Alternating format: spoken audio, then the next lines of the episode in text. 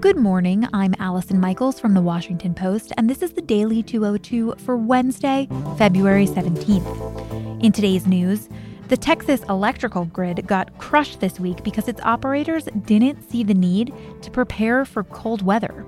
And a congressman sues Trump and Giuliani, accusing them of inciting the January 6th Capitol riot. But first, the big idea.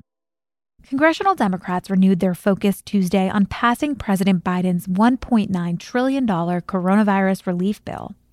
The Post's Erica Werner reports that with former President Donald Trump's impeachment trial out of the way in the Senate, Democrats are preparing to push the coronavirus legislation through a few final procedural hoops.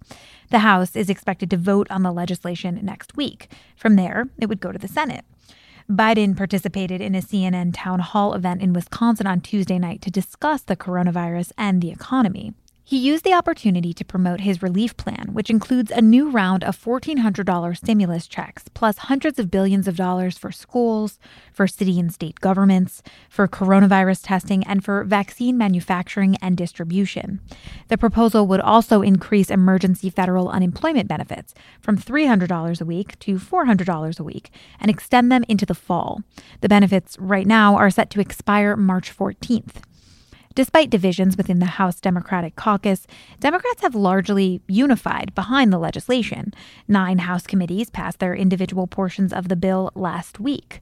They fought back GOP attempts to alter it with dozens of amendments targeting everything from abortion to the Keystone XL pipeline. Democrats defeated all the GOP amendments except for one, a relatively minor measure in the Agricultural Committee aimed at compensating farmers affected by some storms last year. Republicans repeatedly said they were frustrated that their views weren't being considered as Democrats pushed the legislation forward without GOP support. Democrats, though, defended their approach, saying they need to act quickly to inject more money into the healthcare system and to stabilize the economy. Biden's outreach to Republicans on the plan has been limited, despite his campaign's promises of unity and bipartisanship. He did meet with a group of 10 Senate Republicans in early February, but he ultimately described their $618 billion counterproposal as inadequate. Biden's indicated that he's prepared to move forward without Republicans. Congressional Democrats are advancing the legislation under special budgetary rules that allow it to pass the Senate with a simple majority. That's instead of the 60 votes normally required. Essentially, this means that Republican votes aren't exactly necessary. White House Press Secretary Jen Psaki has pointed to the support from GOP governors and mayors, as well as polling showing widespread support for the plan among members of both parties, even if Senate Minority Leader Mitch McConnell and congressional Republicans are not on board. House passage of this legislation looks likely, even though some more moderate Democratic members had hoped to move first on a standalone bill with funding just for vaccines. Bigger fights, though, await this legislation once it heads into the Senate.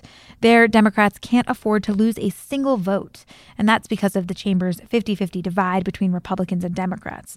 Democrats have the majority because Vice President Harris can break ties. Two moderate Democrats in the Senate, Joe Manchin from West Virginia and Kyrsten Sinema from Arizona, have indicated that they oppose increasing the federal minimum wage to $15 an hour. Right now, that's part of the legislation. Biden has suggested that the minimum wage increase may not make it into the very final bill.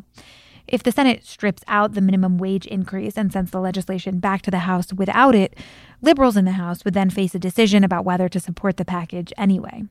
Congress has already devoted about $4 trillion to fighting the coronavirus pandemic, including 900 billion in December.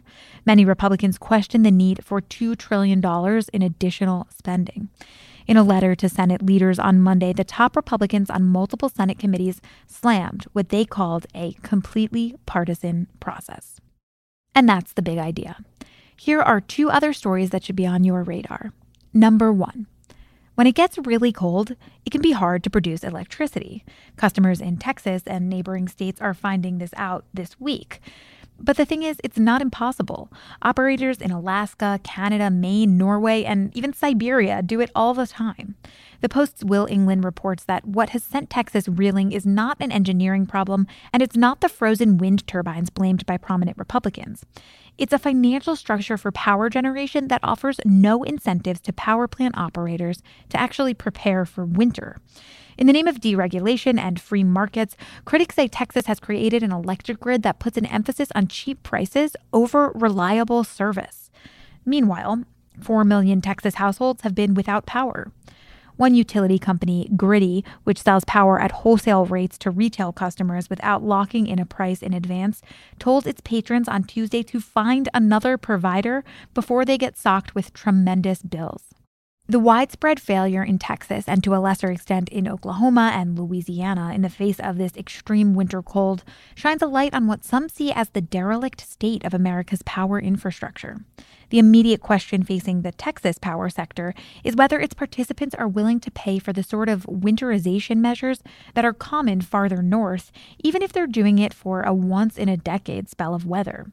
Texas Governor Greg Abbott called Tuesday for reform of the state's electrical grid operator. They're called the Electric Reliability Council of Texas, or ERCOT. Abbott said he would work with the state legislature to find ways to ensure that Texas never experiences power outages like this again. The Republican Speaker of the Texas House announced immediate hearings into what went wrong. Fossil fuel groups and their Republican allies blamed the power failures on frozen wind turbines and warned against the supposed dangers of alternative power sources. Some turbines did, in fact, freeze, though Greenland and other northern outposts are able to keep theirs going throughout the winter. But wind accounts for just 10% of the power in Texas generated during the winter. And the major loss of power to the grid was caused by shutdowns of thermal power plants, primarily those relying on natural gas. In single digit temperatures, pipelines froze up because there was some moisture in that gas. Pumps slowed, diesel engines to power the pumps refused to start. One power plant after another went offline. Even a reactor at one of the state's two nuclear plants went dark, hobbled by frozen equipment. Texas is unique among the states in having a grid that's all its own. It's almost entirely cut off from the rest of the country. And that's prevented Texas from importing much electricity as its power plants went down.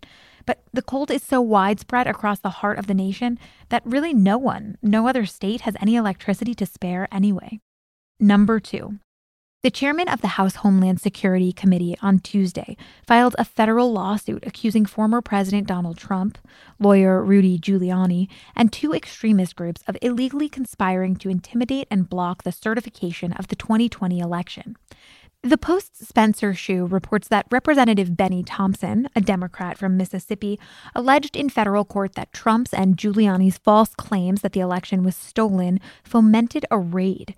That raid, according to the suit, violated the Ku Klux Klan Act, an 1871 law enacted after the Civil War to bar violent interference in Congress's constitutional duties. The lawsuit alleges that Trump, Giuliani, and members of the Oath Keepers and the Proud Boys sought to harass and impede lawmakers. It alleges that they temporarily succeeded, forcing Thompson and others to wear gas masks and take cover on the House gallery floor before being evacuated. Thompson said in a statement that Trump's gleeful support of violent white supremacists instigated the assault, gravely endangered lawmakers, and encouraged future authoritarianism. Trump was acquitted Saturday in his second impeachment trial as 57 senators, seven Republicans, and all 50 Democrats voted to convict him of inciting the mob's attack. Senate Minority Leader Mitch McConnell voted for acquittal, but said afterward that there was no question that President Trump is practically and morally responsible. McConnell also said Trump was not immune from civil liability for the event. That event left five dead. It resulted in 139 assaults on police officers, and it obstructed the electoral vote certification of President elect Joe Biden's victory. The Proud Boys leader called the lawsuit frivolous and doubted it would be allowed to proceed in federal court. He said he had nothing to do with the breach. Representative Hank Johnson, a Democrat from Georgia, and Representative Bonnie Watson Coleman, a Democrat from New Jersey, are also expected to join the suit. The lawsuit tests rarely litigated and long unvisited areas of the law. That 1871 law I mentioned was requested and signed during Reconstruction by President Ulysses S. Grant, who invoked it that October to suppress violence in the South. The law helped break the power of the Klan and other groups terrorizing black voters, but it has not been used as Tuesday's lawsuit contemplates in modern times. Plus, the Supreme Court has also ruled that presidents enjoy absolute immunity for actions undertaken in their official capacity. That's a term that courts have interpreted pretty generously. Thompson's attorneys argue that directing an assault on a co equal branch of government in no way qualifies as protecting and defending the U.S. Constitution. The suit seeks compensatory and punitive damages for any plaintiffs who join it and were harmed in the assault, as well as attorney's fees. This means a guilty verdict could represent not only a judicial judgment against Trump's actions, but also a financial sting. And that's the Daily 202 for Wednesday, February 17th. I'm Allison Michaels. Thanks so much for listening.